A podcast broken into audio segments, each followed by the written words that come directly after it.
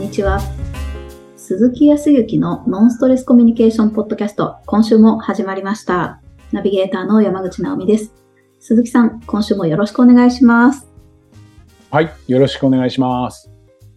ね、急に、えっと、ここのところはやっぱり10月に入って、えっと、まあ、中旬を過ぎて、もう、寒い感じでしょ？あ、でも寒いとか、そうなんです暑い日も、暑い日もドーンと暑くなったりとかはするけど、もうね、もうね朝晩、本当に寒くなりました。そうだよね。なんかそんな感じがするよね。温度で言ったら、あと最高気温はだいたい28、9、30っていう感じで、だから暑い。で、えっ、と、最低気温がだいたい22、3度ぐらい。だから、うんとね、でもそれでもね、実はね、風がこう吹いてたりするから気持ちいいんだよね。はいうんえっ、と、先週ぐらいから、あ、先週から今週にかけて、はい、ようやく冷房を止めました。えー それでも30度ぐらいあるんだけど、窓を開けておけば換気がきちっとできていれば、そんなに今蒸し暑くない。へーそうそうそう。なので、今がね、どこ行っても沖縄の方は今が一番いい時期ですよってやっぱり言う。タクシーの運転手さんもこの前、あの、ちょっと、うんと本州の方で、えっ、と、研修の講師をして戻ってくるときにタクシーを使わせてもらって沖縄空港着いて、那覇空港着いて、いやー、いい気候になりましたねっていう話を向こうから、はい、言われましたよ。あか、そうなんですね。この辺からまた季節がこう変わってくるんですね。沖縄の方と私のいる本州の方とはちょっと、こっから先沖縄がまた羨ましい時期になってきますね。そうですね。そんなに寒いところも、年、年明けて1月2月はやっぱり何日か寒い日もあるけど、まあ、うんそこだけを抜かせば、一番暑くもなく、寒くもなく、はい。あの、力が抜ける時期でございます。そうですか。ああ、いいですね。は。はいい。秋、秋って autumn って言うじゃない？ autumn。うんうん。ね、他の言い方だとさ、 fall って言うじゃない？はい。ちょっとね、落ちるっていう変な意味じゃないんだけど、落ち着く意味でのなんか、そういうところがある。ああ、ああ、そっかそっか。まあ今は季節がものすごく早く変わってしまって、夏、冬みたいなイメージになってきて、そうですね。やっぱり秋って少し合間だからね、やっぱりうんそこをやっぱりこうちょっと落ち着いて、行楽シーズンでもありますから、ぜひ沖縄にも、はい、来ていただいて、今結構観光客の方も、あ、でも、うん、いるな。いるいる。結構、やはり、ともう、平日、休日問わず、うんと、観光の方たちが戻ってきている感はあるから、はい。いい感じですよ。ああ、なんか、楽しんでるなーとかっていうふうに思いますね。ああ、いいですね。早く行きたいです。ぜひお待ちをしておりますが、そんな中で、どうですか？ナオミさんも最近はどんな感じですか？最近なんかすっごく平和で、おいいですね。平和ですかそれはいいでです、ね。そうなんですよ。なんか前みたいになんかこんなことがあって聞いてくださいみたいなのがないっていうのがちょっと悩みでもあるかもしれないですね。いいんじゃないですか？あ、そうですか。はい。えー具体的に言うと、こう、そうやってまあ何もないのが一番いいのかもしれないけど、その中ではもうなんか、うーんと、すっごい幸せとか、そういうことではないけど、なんか、心地よさは感じる？すごくありますね。なんか、あの、夫婦間の会話が、うん。あのもうなんかお手本のようだなと思うんですけど、ありがとうとか、ちょっとした気遣いの言葉が飛び交うのがすっごく心地よくて、うん。なんか今までそんなに口にしてなかったのかもしれないけど、今ってそんなに気持ちを込めなくても、自然とありがとうとか、今日も大変だったでしょうとか、なんか言葉を掛け合うんですよ。多分あの、あれですね、毎日こういろんな感謝のあの出来事を書くとか、そういったこともこう、うん。生きてるんだと思うんですけど、割とうん。簡単、今までは見過ごしてた言葉をこう簡単に口にしてるのかな？うん。意外と言われる方は嬉しいんですよね。言う方はあんまり感じてないというか、あんまりなんか気持ち込めてなくても言っちゃえるようにもなったんですけど、でも言われる方はすごく嬉しいから、なんか言われることも多くなったんだなって思うと、平和すぎてうん不思議です、いいで。すね。いやー、いいです。まあ、それでこう、ご家族、えっ、と、ご主人とか、お母様とかは、どんな風に映り映ります？自分からは。うんなんかあ優しいなって、あの、ありがたいなって思うし、なんかう、すごい穏やかな人たちだな、みたいな。なるほどいい人たちだなって思いますね。それもいいな。どうでしょう、ま、周りのご家族も何か平和を感じている感はあるんですかね？うん、多分、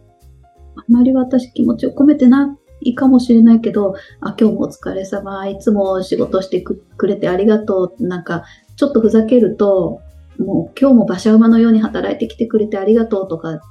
言ったりするんですよ。なんか、ふ自分では結構ふざけてる言葉なんですけど、言われる側は意外と嬉しいらしいんですよね。なんか、うん、すごい穏やかで、なんか、うん、今まではもっとこうしてよって思うことがあったような気がするんですけど、最近そういうなんか、もっとこうしてよ的な欲求も私に生まれてこないですよね。してもらってるから、いいで多分。いいですね。それこそ、平和ですね。はい、これでいいんでしょうかっていう感じなんですけど、もうちょっとなんかストレスあってもいいような気もしないでもないんですけど。ああ、まあ、良かれ悪かれどこかでストレス、あのいいストレスもあれば悪いストレスもあるから、まあストレスって一概に悪いものではないような気もするんですけど、そのいわゆるまあ、はい俗に言うストレスっていうと、なんか、あーとストレスで体調が悪くなるとか、ストレスでイライラするとか、そういう方に結びつけるから。でもそういうストレスではないよね。多分ね。そうですね。うん。まあ、あの、よく、あの、ある方っていうか、まあ、本当にいろいろちょっと自己啓発を、のお話をされる方とか、うんと、俗に言う、うあの、有識者な方とかがよくお話をこう聞かせていただく中でよく言うのを今思い出しましたけど、やっぱりその自分を満たすとね、自分が小さいことでも、あ、なんか平和だなとか、心地いいなとか、まあ僕が今言ったあの沖縄もだいぶ風がね、心地よくなってきていい感じですよね。今は最高ですよねって、自分をこう満たせ、満ちている感じになると、そのはい周りもなんか満たされて幸せになってる感はあったりとかしますよね。あーあそういうことなんですね。そうそうそう。だから、こう、なんか、平和ですよね、とかって言ったことって連鎖してて、自分がやっぱり、えっ、と、何か心地よさとか満ち足りていると、周りも幸せになっていくような気がするんですよね。まあ、そこは僕もなんか意識してるところはある。えまあ、簡単に言ったら、自分がイライラしていると、連鎖して相手もイライラしてたりとかするじゃないそれでそうですね。そういうことか。はい。そう。なんか自分がもう忙しくしてて、ああ、もうもうなんでこんなもう、ああとかって思ってると、相手に目がいって、なんでそんなに適当にね、ゆっくりやってんのって思っちゃったりとか、結局自分が満たされてないから、相手にも当たっちゃうし、ね。そんな感じはあるとは思うんですよね。うんうんでもまあ平和なのはいい。でもね、これって、やっぱりそこになんか心地よさを感じたりだとか、うんと、まあ一見ね、うんと、直美さんはこれでいいのかなって思っちゃったりとかするっていうふうに思うじゃないですか。今、まあ仮にですよ、僕は科学者でも、うん、何でもないけど、えっ、と、ちょっと、うんと、西洋と、おと、要はあ、和とね、日本と西洋が混じっているような感じがしましたね。えー、えーどういうことなんでししょう？いや、あの、多分、東洋人の方、あ東洋とかあ、ごめんなさい、西洋の方ね、えっ、と、欧米の方、決していいとか悪いとかって側面はあるから、そういうことを言おうとしてるんではないけど、やっぱりあの、なんていうかな、うんと、西洋の方たちが多いのは、やっぱり自己主張が強いというか、自分がどう、自分が自分がっていう風になる、要は自分自分を主張していく。自分が仕事では私の方が優秀です。っていう風になるから、常に争い事を求めているっていうか、自分からこう、勝ちに行こうとするから、うん落ち着いて平和でのどかだっていう人たちもいるけど、どちらかというと、アメリカで行った時の中枢でニューヨークだとかウォール街とかっていうのは、まあ日本でも一部だからもう東京の中心地とかね、やっぱりもう、自分が自分がっていう風になっていくと、自らある意味争いを求めてるわけではないけど、安堵とか平和っていったものにないんだよね。ああ、そうですね。不足感の中でこう常にこう自分をはいこうはい。やっぱり鼓舞していたりとかする。これでやっぱりね、西洋的な考えで、えー争おう、争おうって言っていくう。んうん。でだからそうそそういう感じがするんだよね。そうじゃないですっていう方がいらっしゃったらコメントいただければと思いますけど、そういう側面も多く持っていると思う。で、うん日本、そう、日本の場合はどちらかというと、今みたいな、その自分を満たすことっていうものを大切に結構している。そううんその、そうだな、今風の話しましたけど、うんと、風がそ,、えーそよそよ吹くとか、うん。スズムシってあれって泣き、泣く音って、な、なんていうの？スズムシって。リンリンリンとか。リンリンですかね。はいはい。歌だと、リンリンリンリンリンチリンとか、そう、チリリリリとかっていうよね。うんその、風がそそそよそよ吹くとか、えー、スズムシがリンリン鳴くっていうことを聞いて、ナオミさんはどう感じますかなんか気持ちよさとか、涼しさとか、爽快な、うんポジティブなイメージが湧いてきますね。そうね、まさになんかみうん満ちた感じ、満ち足りているというか、うんの世のこ今ここに生きていることに 幸せをとか平和を感じるみたいな。うんうんそそそうよね。これね、多分ね、日本と、日本人と、あとね、ポリネシア人って言ったかな、はそう感じるんだって。ええそう。で、他の、要は欧米の方って決して悪いわけではないんだけど、うんと、ノイズっていう解釈をするんだって。ノイズ？そう。今のスズムシの音って何？って、ああ、it's a noisy って。ノイズって言うの。風が吹いてるねって言って、oh, yes, windy and noisy って、ノイズって言うんだって。ええで、日本はその時の自然の状況によって、えっ、と、そよそよもあれば、えっ、と、さらさらとか、うんうんねえっ、と、いろんなこう表現を変えるじゃないはい。ある日本の文化学者の人が言ったけど、実は欧米の人は音として捉えてはいるけど、色とか言葉みたいなものに変換をできるのはやっぱり日本人特有のやっぱりいい文化だって言ってたね。あらまあ。うんそこにやっぱりさっきナミさんが言った自分を満たす、満ち足りてるなとか、あうんそういうところ、平和だなって。はい。そう、これって、うんとね、うんと、またね、10月の後半なので、えっ、と、今週、えっ、と、もう、せ先週末ぐらいには発売になってるけど、まあ、ある方の書籍に書いてあるんですけどね、うんと、はい日本の文化の話を海外の人が伝えてくれる本があって、えっ、と、うんそその海外の、海外を経験した人がこう伝えてくれるやつを、教書っていうか対談形式で本にされたやつの中に出てくるのが、あの、縄文時代のお日本の文化みたいな。日本ってすごい古いね、縄文時代で。僕もその後ちょっと調べたけど、すげえ大昔から日本ってあるんだなと思うけど、うんうん日本っていう国。えー、と、1万6千年ぐらい前が縄文時代らしいからね。ええあ、そんなに前なんですね。そう。そのぐらいから前から、まあ、いわゆる、あの、よく、欧米で言うと紀元前とかって言うじゃない？紀元前何千年、何千年とか言うけど、紀元前よりもうーんと昔なので、その昔からやっぱ日本ってあって、そこの時、その縄文時代って皆さんね、小学校でね、出てきて、いろいろとね、縄文土器とかさ、そういうようなお話をね、そう、あの、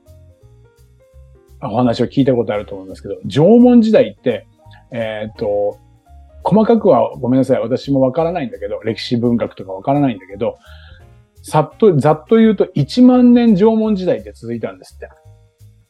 ええ1万年？はい。うん。まあ、その後にはいろいろと弥生的な文化であるとか、弥生時代とか、奈良時代とか、江戸時代とかいろいろあるけど、やっぱりね、1万年レベルで続いている時代とか文化ってなかなかないんだって。そうですよね。うん。海外でも、あの、文明で言ったときに、うんと、なんとか文明とかって、メソポタミア文明とかね、あの、はいインダス文明とか、これも勉強したじゃない？もう、のこのこ覚えてんの。あれも、1万年も続くような文化とかってないんですってえ。ーで、なんでかっていうと、大体、まあ、いろいろあるんだけど、疫病とか病気が流行ったりとか、いろんなことがあったりとかすると思うんだけど、大体、他の地域からのしえー信仰者がいて、争いになったりとか、あうん内紛が起きてバラバラになってダメになっちゃうとか、いろいろそういうことあるんだけど、縄文時代が一番こう長く続いた理由の一つっていうのは、争い事が全くなかったんだって。えーうんまあ、ゼロじゃないともう誰も生きてね、見た人はいないから、あの100%なんかじゃないけど、そういうふうに言われているんだって。うんで、いくつか証拠があって、うんと、漁をするために、うんと、魚を取ったりだとか、うんと、いわゆる動物をこう捉える意味での槍とか、そういうものの武器はあったけど、人を傷つけるような武器っていうのは一個も出てないんだって。うわあ、すごい。うん。さらには、うんと、いわゆる、その遺跡とかそういうものの中に、人骨、人の骨とかも出てくるの。大体、あの、プロの人が調べると、その時の争い事って何か、こう、骨に傷がついてたりだとか、うん故意的にこう、折られたりだとかっていうものがあるはずなんだけど、縄文時代に生きた人の、その、遺骨というか、それは全く外傷的なものがないんだって。まあ、病気はあっただろうけどね。そうそうそう。そのぐらい、やっぱり、ものすごく、うーと、日本の1万年続いた、こう、文化って、すごく平和で、それで自然との調和をしたりだとか、家族の大切さっていうことで、争いが全くなかったから、あの、それだけ続いたっていうふうに、えーとまあ、結論付けられるっていう人たちが、あの、多く、その歴史文学者の人たちは言っている。そんなじ、そういう血を、こう、直美さんはだから、あ継いでいるから、やはり、なんかこう、ちっちゃいことなんですけど、なんかこう自分を満たしてて平和だな、周りも幸せになる。縄文人からの血が 繋がってんじゃないの？みたいな。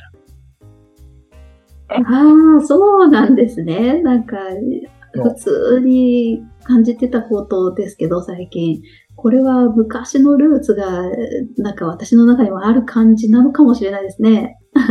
どっかにね、まあこれから、まあそれがどうこう証明できるわけじゃないけど、なんかそういう話を聞くと、あ、いい日本人ってに生まれてきてよかったなと思いましたね。すごい、うんなんか嬉しいですね。でもまあ、その、そう、その中でもなんかこんな平和でいいのかなとかって思うじゃない？はいはい。とか、うん、よくあるね。日本は世界あ、第二次世界大戦後ね、高度成長期があってみんな裕福になって平和ボケしてるんだよって言うじゃないですか。はいはい、そういうことはよ、ん僕何回も聞いたことあって、そうだよな。何か聞き迫ることがあった時に太刀打ちできないじゃん。どうするんだよって僕も思ってはいた。でも、うん今の縄文時代のことを考えたら、平和ボケじゃないよねって。平和が普通なんだから、そもそも欧米の感覚は、そんな平和だなんてやってたら、周りから攻められて、土地取られて、殺されるよっていう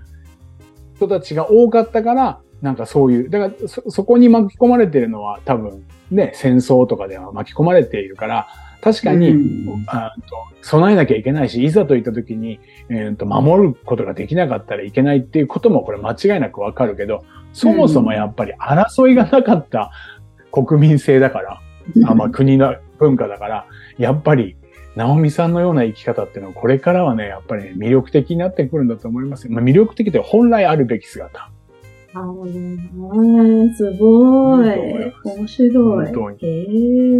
ーで、まあ、さらに言うと、日本人ってそれが、こう、あまり気づけてないじゃない？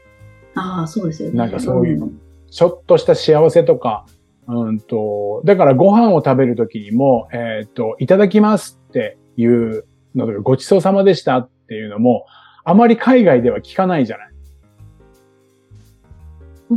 神様に、神様に祈るっていうのはあるけど、はい。あれ、ご先祖様とか、作ってくれた人に対する感謝とか、いわゆる礼儀とか、作法みたいなものっていうのもあるじゃん。うんうん、それに、あの、食べ物も綺麗に食べるとかね。感謝して。はい。そう。そういうのもやっぱ日本独特の文化。礼儀とか。ええなんかすごく当たり前なようですけど、めちゃくちゃいい文化ですね。だと思いますよ。で、最近は、ううんん、と僕ら日本人ってその中にいるから、なかなかこう普通だから気づかないかもしれないけど、実は争い事が多いような国の人たちが日本の良さをものすごく感じている。ああー、そりゃそっか。はい。そう。どっかでやっぱり争い事は怖いし、やりたくないし、仲良くしたいっていう気持ちは生きている以上あると思うんだけど、それを、おーと、淡々と染みついてやっている日本人は素晴らしいっていうふうに思う人たちが多いみたい。ああ、なるほど。海外、そう。。海外で言ったらそうね、えっ、と、サッカーの時には、ワールドカップの時にはみんながゴミ拾いをするという丁寧さとか、やっぱみんなが心地よく、次の人たちにも、みたいな、その優しさとか思いやりみたいな。っていうこともそうだし、うんと、海外から来たワールドカップの、お前回の東京大会のラグビーのチームで、オールブラックスってニュージーランド、もう世界でも1位、2位のおチーム。うんその人たちはまずね、何をするかっていうと、ハカって言って、えっ、と、相手をね、威圧するためにね、えっ、と、相手に向かっていろいろ踊るわけよ。知ってる人は知ってると思うけど、試合が始まるときにね、みんなでこうなんか踊るのよ。な、僕はあまりよく知らないけど。はい。はいはい。そう。で、相手を威圧するっていうことをするんだけど、そうだけど、うんと、その人たちが何をしたかっていうと、日本で、えーっと、合宿をして大会に出て、その後も面倒見てもらうんだけど、日本人の一人一人が挨拶をしてくれて、あお辞儀をしてくれたりだとか、そう、うんと、思いやりを持って接してくれることにものすごく感動したんだって。だから試合前には、試合前にはハカって言って、相手チームで、ウェールズって言ってもイギリスの方なんだけど、そこともう思いっきりこう睨み合いをするんだけど、終わった後、終わった後は何かって言ったら、うんと、観客席に向かって、今まで、あの、要は、えーと温かく迎えてくれて、応援してくれてありがとうございますって言って、一列にオールブラックスのすげえごつい2メーターぐらいあるような人が横に並んで、みんなが深々と日本の文化のようにみんなお辞儀してありがとうございましたって言ってお辞儀をした。すごい文化だから、これを僕らが逆に返さなきゃいけないっていうことで、えーやったっていうのは前回の、おーっと、ワールドカップの時には新聞記事に世界でなって、日本の文化すごいみたいな。争いのないえー、相手を、相手を尊重する国、素晴らしい国で他にはないみたいな。はい。っていう、はい。っていうところらしいよ。あ、まあ、そういうな、すごい。だから何が言いたいかって言ったら、そのコミュニケーションにとっても、やっぱりどうしても僕らっていうのは、一言言ったことに対していいとか悪いとか、自分が合ってるとか間違ってるとか、によって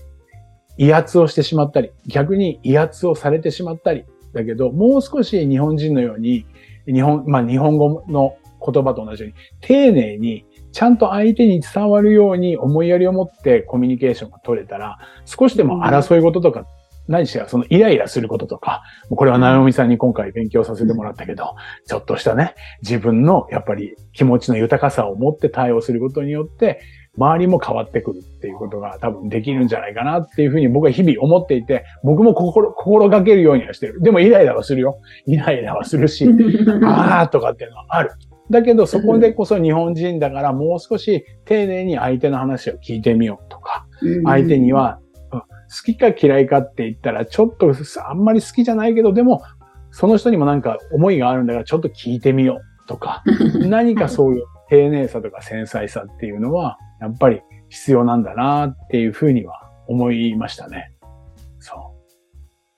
う。うわー、なんかすごい、こんな深くて、なんか、なんだろう、日本人を感じさせてもらう機会なかったですね。普通、普通じゃないんですね。うん、よかった。普通じゃないらしいですよ。本当日本人って普通じゃないんだって。ある意味、本当変、変人みたい。他の国からしたら、だから、信じられない。ああ。そ、そんなことしてたら、埋もれちゃうよとか、殺されちゃうよとか、と、そういうふうにみんな思うみたい。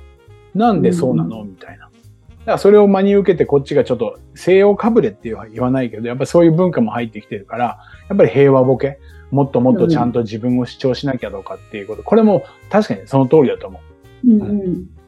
謙虚さだけではどうにもならないっていうのもわかるんだけど、うん、だけどやっぱり日本人のいいところっていうのは、ぜひね、コミュニケーションでも。いろんなところにね、細かさって隠れてたりとかする。うん、そっかそっか。本当にそう大事にしなきゃですね。そう、大事に丁寧にね、ゆっくりとしていると、直美さんのようにいいところに気づけると思います。僕もちょっとさらに意識して、はい、したいというふうには思います。はい。そんな感じかな。そうか。いや、まあ、こんなこと言ってて、また、あの、近いうちに、もう聞いてくださいよって、こんなことあったんですよとかっていうことあるかもしれないですけどね。いやいや、それはそれでね、やっぱり受け止めらっしゃる方がいるっていうこと。まあ、それはご主人であるとか、母親であるとか、時には第三者的に私がお話聞くって、これはだから、いわゆる家族とか、家族って血が繋がっているとか繋がっていないということではなくて、えっ、ー、と、昔だったら、うんと、その地区の村とか、そういうようなところに必ず長老がいたりだとかしたりとか、おばあちゃんがいると、近所の子たちが遊びに行ったりとかって、これコミュニケーション取ってたから、誰にでも相談できたし、そういうようなとこだったんだよね。そうそうそう。だから全然それは血が繋がっているとか、えー、法律上結婚してるとかしてないとか、そういうことじゃなくて、まあ、そこはちゃんと話せるっていう関係性を、やっぱり常に作っておくためにも丁寧に、はい、対応するっていうのはやっぱり大きいと思いますね。うん。あわいいことを伺いました。ありがとうございます。はい、ありがとうございます。それでは最後にお知らせです。ノンストレスコミュニケーションポッドキャストでは皆様からのご質問をお待ちしております。コミュニケーションでのお悩み相談や、こんな時どうするのなんていうご質問を鈴木さんにお答えいただきますので、皆様どしどしご質問ください。ポッドキャストの詳細をご覧いただきますと、質問フォームが出てきますので、そちらからご質問をいただければと思います。それでは今週はここまでとなります。また来週お会いしましょう。鈴木さん、ありがとうございました。ありがとうございました。